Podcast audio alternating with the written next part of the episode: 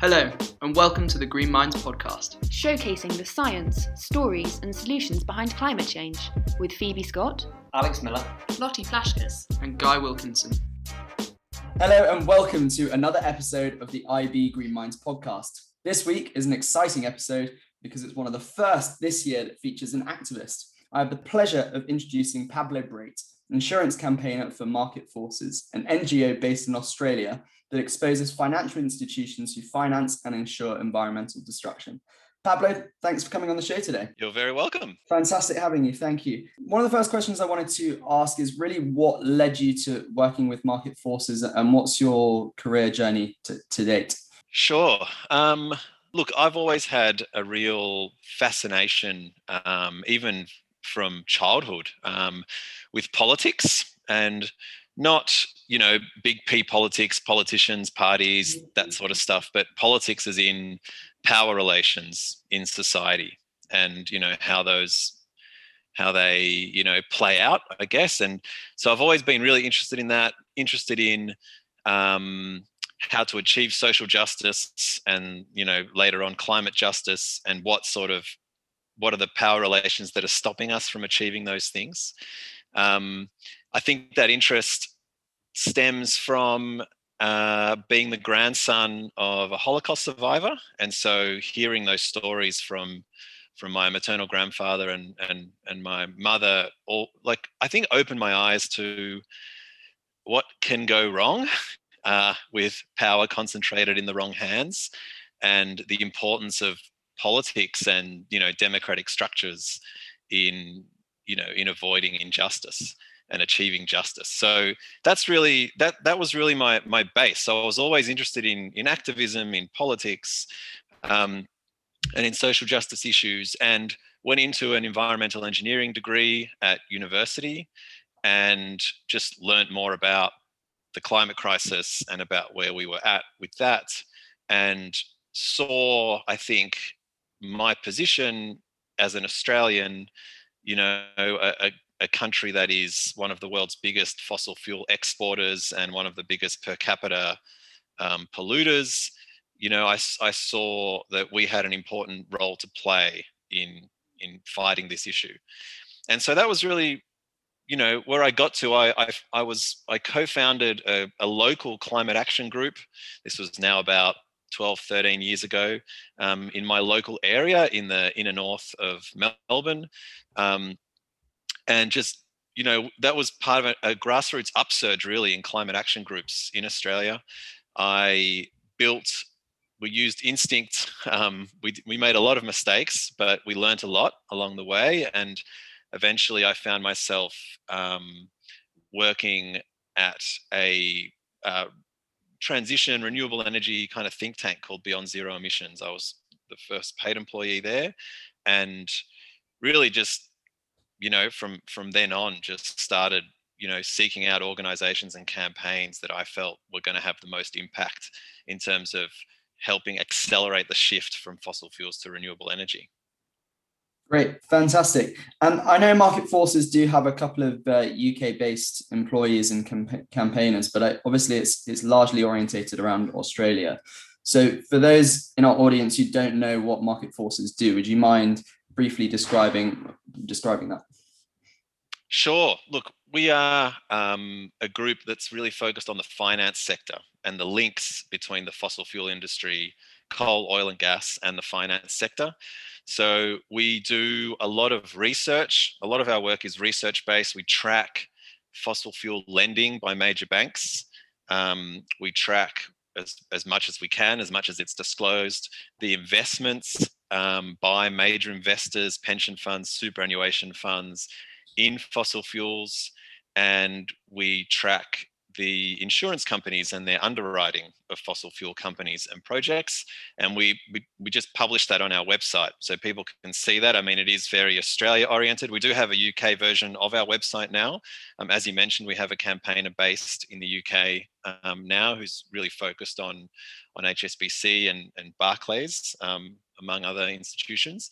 And so people can look that up, find out the fossil fuel lending of their bank, or you know superannuation fund find institutions that don't prop up fossil fuels um, and take part in our campaigns that we do to really push the finance sector to, to knock out that pillar of support for the fossil fuel industries, um, being the finance sector, which obviously plays such a critical role in enabling them to function and also expand when obviously what we need them to do is shrink as rapidly as possible. Perfect, thank you. And diving into the insurance side at the moment, which is obviously, uh, I think, a lot of what market forces do, would you mind describing the, the mechanism through which you carry out your activism within the insurance sector and, and really what impact that has on fossil fuel companies? Yeah, look, we we engage with insurance companies uh, I've been working a lot on Australian based insurance companies. Um, there's kind of three really big ones based here.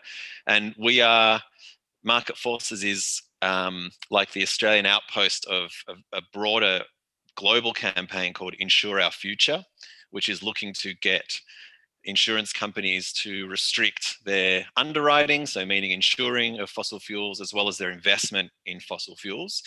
Um, so a lot of my work has involved engaging with those companies directly. Um, when they don't engage in good faith, we will run things like brand attack campaigns, you know, using social media, using outdoor advertising. Um, we'll get investors, shareholders, as well as customers to speak out um, about how they want the company to change. Um, and if we have the information, we will also publicize the actual direct links between some of these companies and you know an insurance company and the company the fossil fuel company or the fossil fuel project that they are underwriting um, as well. So we really apply pressure from various different directions to convince companies that um, they need to change. And look with insurance, it's actually, I think, there's a real irony that, you know, I and market forces more broadly has had to work on insurance companies. I mean, you look at just in the paper today and yesterday in Australia, there was two of our three insurance companies declaring that they had once again and this has happened about a dozen times in the last 15 years. They have they had once again underestimated their natural disaster payouts um, for the financial year, and so obviously that then increases losses if they're not you know reinsured or you know for those losses. So we just had some floods here in Victoria and some very strong storms, and now these companies have yeah blown their budgets for natural disasters and this is happening year after year after year. Now and these are companies that you know we had to convince to stop underwriting new thermal coal projects and then we have convinced them to do that but you know it took took some effort. Now you know it's obviously in the insurance industry's interest to limit global warming as much as possible and so they shouldn't need that much convincing, but unfortunately, some of them do. I mean, a, a, another thing we're seeing in northern Australia, where we're getting stronger cyclones, um, is people not being able to afford insurance because of worsening extreme weather. And so, again, that's creating a bit of a vicious cycle where insurance companies are losing, you know, their customer base is shrinking while they increase prices because of increased risk, which then once again shrinks their customer base um, which forces them to increase premiums. So it's it's a complicated situation, I think, for insurers, and they should be our greatest allies um, in fighting the climate crisis and in accelerating the transition out of fossil fuels.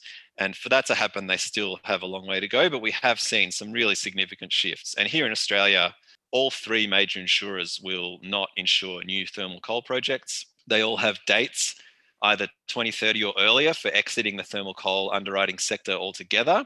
And two of the three have restrictions on oil and gas production underwriting as well and have set dates for exiting that sector in the 2020s. So there's been some positive steps there. Um, and obviously there's a few more, few more to go. That's great to hear. It's quite interesting to hear that they underestimate the amount that they pay out based on uh, nature-based disasters. It seems like that should be their bread and butter. being able to estimate how much they're paying out from natural disasters, but clear, clearly not. Um, is there at all? That is, I mean, that that's that is global warming, you know, at work because it's not only worsening extreme weather and thereby natural disasters and claims, it's making it more unpredictable as well. Do you think there's a danger? You, you mentioned briefly that insurance companies could be price, pricing themselves out the market by virtue of, of insuring thermal coal and then having to pay out larger amounts to customers due to climate disasters and then having to raise premiums which will cut many customers out the market. Do you think there's actually a danger that they could price themselves out out the market completely? Well they are in certain parts of northern australia um, and you know people who can't afford insurance are not buying it obviously um, and so you know there's there's a recently the australian government proposed like a, a pool model where you cap losses for insurers and then anything above that the taxpayer pays for and so you know we're now getting into a situation where there's an increasing number of locations that are becoming unviable because of worsening extreme weather and that is particularly happening in australia in the north um, but will spread south. Um, and you then have, you know, taxpayers having to pick up the tab because obviously the insurance market is is failing there to properly cover risk because uh, it, because the risk is too great. Your campaign on the Adani coal mine is really what I see as the sort of flagship project for uh, market forces. So would you mind telling us a little bit about that? And then I think you've had some recent success on that as well, which I'm sure you wouldn't mind telling us about. yes, of course. Yeah, I mean, Stop Adani is is an epic, epic campaign um, that you know we have been working on since Market Forces was founded back in 2013. Um, look, it's it's it's a line in the sand really for the climate movement here in Australia, but also globally. So um, Adani Group is a conglomerate based out of India. Um, there's a thermal coal basin in central Queensland, in northeastern Australia, called the Galilee Basin. It's got a lot of fairly dubious quality thermal coal in it. It's currently unmined, and there's several proposed mines to be built there. And the Adani one, which is called the Carmichael Coal Mine, is the only one that's really advancing for various reasons related to Adani's own corporate structure, really, which is vertically integrated. Um, because if you're selling this coal on the open market, you're probably not going to do very well finding buyers. But if you're selling it to your own coal-fired power stations, then it becomes more viable. So this is could become the biggest coal mine in Australia, and Australia is a place with a lot of big coal mines, um, and could open up a, a, new basin. It's essentially it's it's a carbon bomb of global proportions. Every single living thing on this planet has an interest in seeing the coal and Galilee basins stay in the ground. Um, so you know the battle's been going on since Adani really took over the, the license for this project in it's been more than 10 years now 10 and a half years pretty much um, the project is under construction unfortunately um, it has been delayed by seven years now and counting thanks to community resistance. Um, but yeah, it is it is under construction, so we're in a dangerous phase, I think, of the campaign. But look, it's been, yeah, I mean, it's been incredible. Like thousands upon thousands of people here in Australia have been mobilised around this. There's Stop Adani groups, well over hundred of them, all across Australia. Um, it's been an upsurge in activism. It's one of the biggest environmental campaigns ever. We have 102 major companies that have now committed to have nothing to do with the project, including 38 insurance companies. Um, we recently had, and this might have been the, the success you're alluding to, but we recently had one of their main, Adani's main construction contractors that's building part of the railway line, BMD, admit to a parliamentary inquiry that it had searched the entire world for insurers and was unable to find them. So it was essentially it's possibly the first example of a company being turned down and not being able to find public liability and a couple of other types of insurers um, because of the climate impacts of the project they're working on. And so Adani had to shift those risks onto its books so that this company could continue constructing its railway line, um, which will go from you know from the new coal pit to the port um, on the Great Barrier Reef coast. So, you know, it, there's been there's been lots of battles in this very long campaign that have been won, um, and the war goes on. I think, and you know, we, we just saw recently that this the idea that this coal mine will be viable for 60 years or however long Adani thinks they're going to run it for is is ludicrous. But Adani is doing their best. I mean, they've just put in an application to build a coal to plastics plant next to, you know, in, in Mundra on the coast of India, if you would believe it, um, which will create a new market for this coal that they're going to be digging up here in Australia. Um, and so, you know, they're trying their best to make it viable. Um, and we continue to, to fight on and, um, you know, don't intend to stop at any any point. That's great. That's great to hear. Um, what truth is there in what uh, I've seen in the press a lot is that Australian coal is one of the cleanest coal that's available on the market. Is there any truth in that? And if so, is it not better to be mining Australian coal versus, for example, Indian or uh, Indonesian coal, for example? Yeah, I mean that's a classic coal industry mm. line um, that they use here. It doesn't apply to Galilee Basin coal, you know, even if it was true. Like this quality coal that they're talking about is um, coming out of the the Hunter Valley in New South Wales, so a couple of hours north of Sydney, um, where you know the the the town of Newcastle, the city of Newcastle is, um, which is home to the world's biggest um, export coal port. Um, the Galilee Basin coal is not particularly good quality, and you know this this idea that you can replace slightly better quality coal with for you know you can replace your lower quality coal for slightly better and this is somehow a solution is you know it, it's like saying that smoking low tar cigarettes will cure your lung cancer. Like it it's it's a it's a ludicrous proposition. It's a great and analogy. increasing increasing supply, you know, by opening up the Galilee Basin will depress coal prices, which will delay the transition out of thermal coal for electricity use. And so that's really that's really our focus. And um, you know, we need to kind of fight it at both ends, really. So we're at the supply end, and obviously the demand end. Um, you know, mainly across Asia, which is mainly where our customers for Australian coal is. Um, and that that's happening too. You know, we have um, we have groups and partners who are working to do exactly that in places like Japan and South Korea and, and India. That's interesting to hear. Let's assume, for example, that uh, Adani coal, or, or sorry, the, the Carmichael coal mine uh, in Australia is ever so slightly cleaner coal. And developing countries, particularly in Southeast Asia, have have this issue where they are significantly behind on the renewable energy transition. Is it not better to use slightly cleaner, I use in inverted commas, coal uh, to help fund their power transition to renewable energy? Well, not if it means opening up massive new basins, which then, I mean, there's a difference between a temporary replacement of slightly cleaner coal while you're transitioning, you know, while you're setting dates pre 2030 or whenever it is to close your coal plants and replace them with something else, that's that's a that's a very different proposition to building Australia's biggest coal mine, which is going to produce coal for 60 years, um,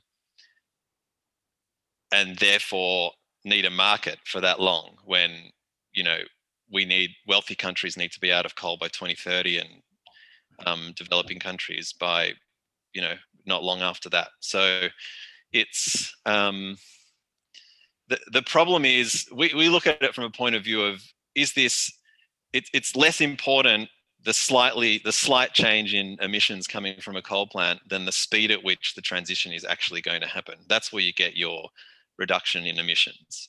And it's important really to accelerate that as much as possible and that means restricting supply and building out renewable energy. So, well, as a first step, it means stopping the expansion of fossil fuels. So, new mines, new plants, new pipelines, etc.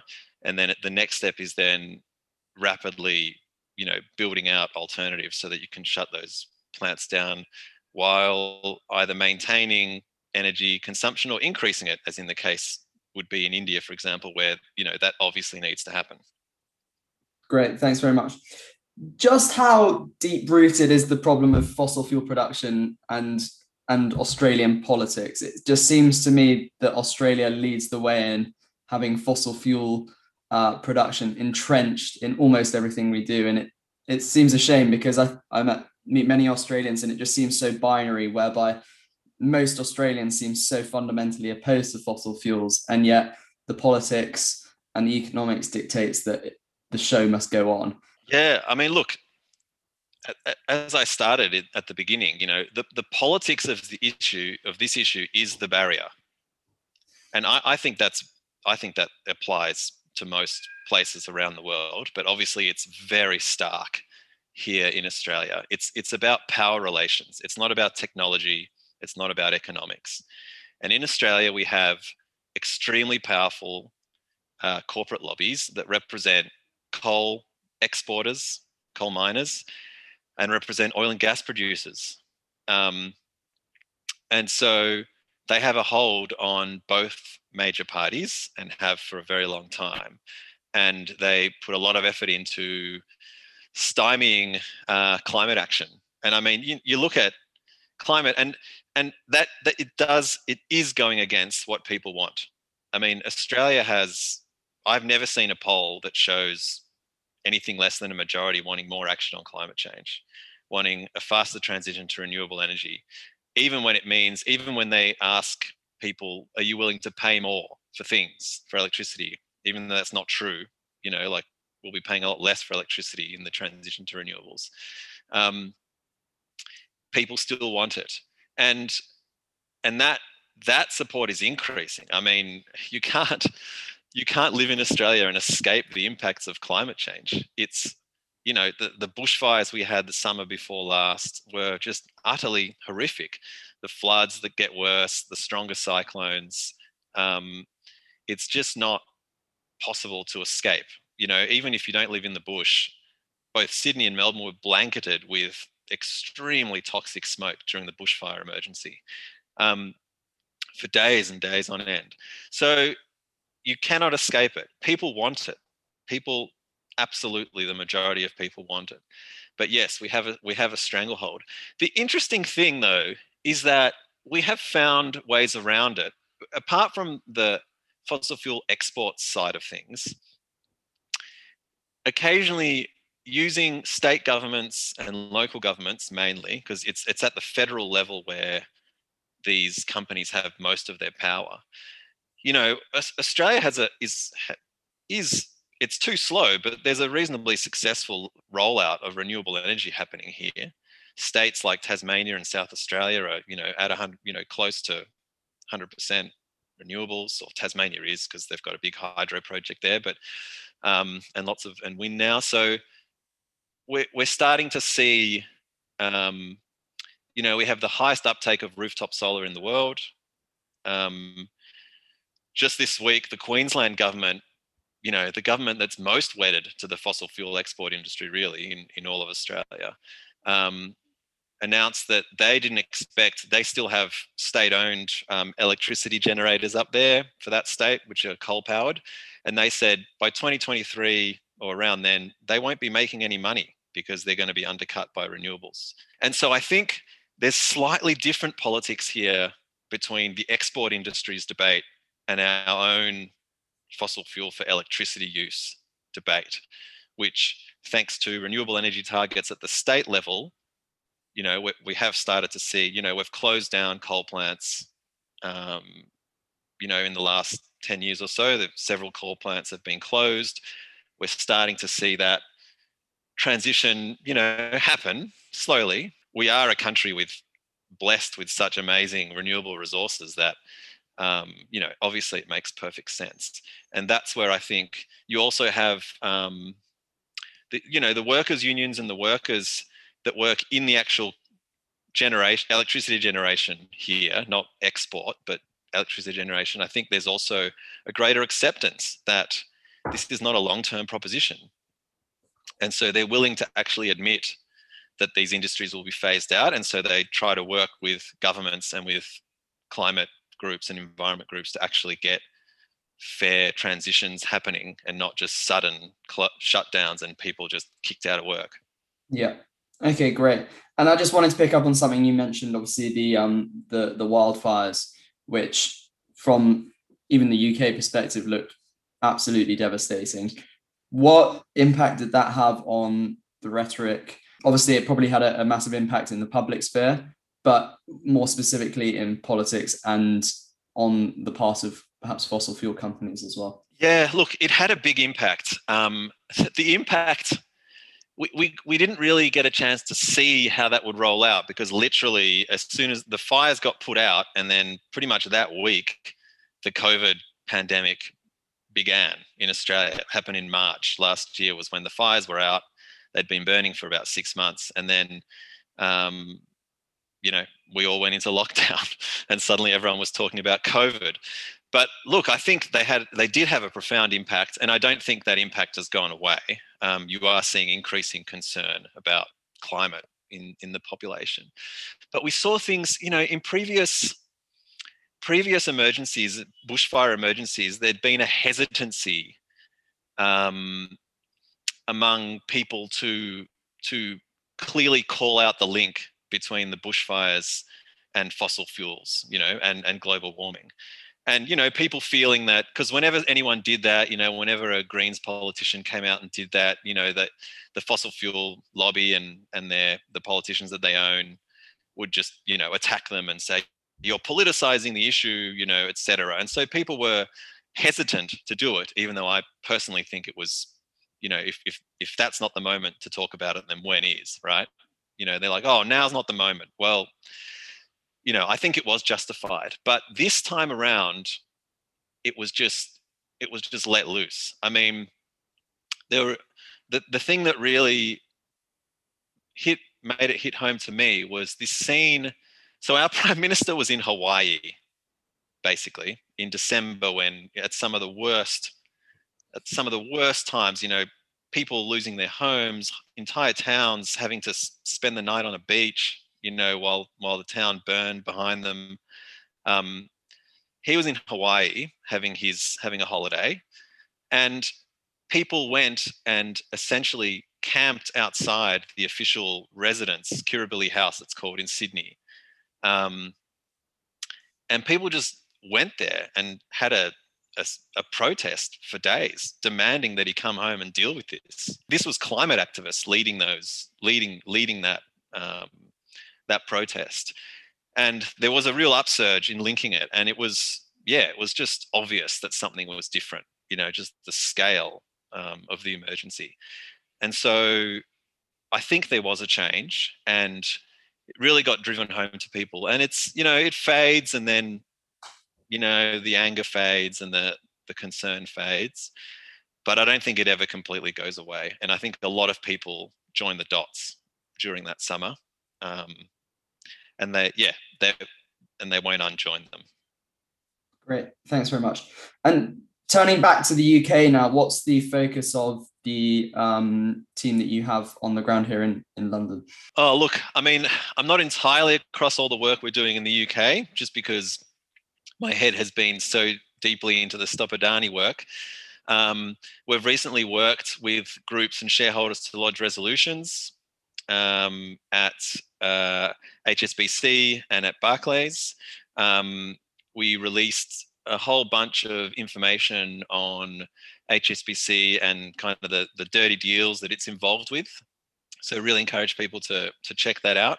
Um, the Australian website is marketforces.org.au and then the, there's .org.uk um, where you'll get that information. And really our, our work is, you know, our, our UK work is directly linked to those banks and also about really creating a network where you know finance is global right? The finance sector is truly global. And so the climate movement needs to be truly global as well to really deal with it. And so we'll talk to UK banks about um, Southeast Asian coal plants as well as investments in Adani directly, which several of them have. And, you know, Barclays and HSBC both have links to Adani companies. Um, and we'll really, yeah, try to get a global perspective happening so that they know that we will hold them accountable for the stuff they do. And I think I do see, I have been sensing a tipping point since, since 2019, actually. So for a couple of years now, a tipping point in how quickly you can you can win campaigns on the finance sector. We were worried that that COVID and and all that stuff would kind of you know re- slow down that progress but i don't think it was slowed by covid. I think people kind of realized that we we had to deal with crises and climate was one of those crises that we have to deal with. Um, and so i think we're seeing yeah more companies restrict coal and we're also seeing i don't know if you've noticed this but especially this year this proliferation of greenwash. Just like companies putting out ads and you know hsbc is like I don't know, they're advertising here that they're helping the Great Barrier Reef or something. I don't have no idea how, you know, like owning shares in Adani companies. I don't see how that helps the reef in any way. But, you know, this proliferation of greenwash. Um, and in my view, where there's hypocrisy, there's hope.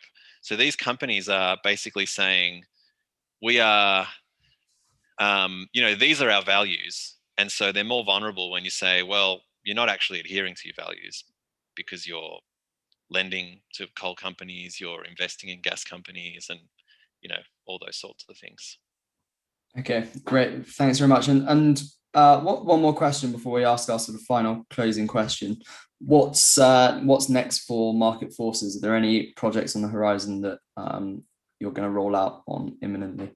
We're doing a bit of work at the moment on pushing past um, some of this greenwashing and just collecting like like we've done with HSBC, you know, the all the uh, fossil fuel project that they're linked to, the, the dirty deals, to kind of say, well, they're claiming they care about climate, but this is what they're actually doing.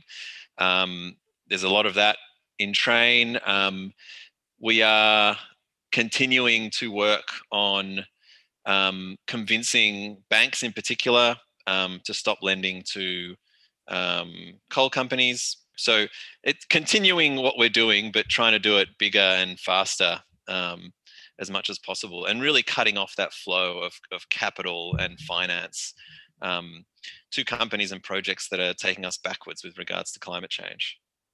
Great, fantastic. And uh, if listeners were to take away one thing from today's podcast, what would you want it to be? Well, I mean, there's a few things. One is, I think, join the dots and hold these hold hold institutions accountable um, and that that goes for that goes for any whatever role you play whether you're general public customer a shareholder an employee. Um, employees i think you know we didn't touch on this in in this in this chat. Employees i think play a critical role in helping improve the practices of fossil of um, finance sector companies. Um, and just use use whatever power you can you know to hold the institutions accountable um, every little bit every little bit helps i think. And look i i also feel like you know some days you know my my motivation is low and i look around and i kind of wonder you know where we're where we're where we're heading and how we're going to end up. But one thing one thing that is true I I don't know whether things are happening fast enough but i do i have very clearly seen that the transition is speeding up and that I think is obvious with you know the reduction in price of renewables, the this proliferation of, of restrictions on fossil fuel lending and ensuring that we're seeing and we're getting more and more announcements, you know, happening week to week. Even the proliferation of of greenwash and companies declaring their love of the environment on World Environment Day and those sorts of things, I think are positive because it actually they're they're you know, nailing their colors to the mast, saying this is what we believe in. And so then we can say, well, you need to match your words with actions. So all these things are steps forward. And um, yeah, it's hard to know where we're ending up, where we're going to end up. You know, on on climate, and obviously there's still a lot, a long way to go. But the one thing that I know is true is that yeah, that things are speeding up and people are responding better.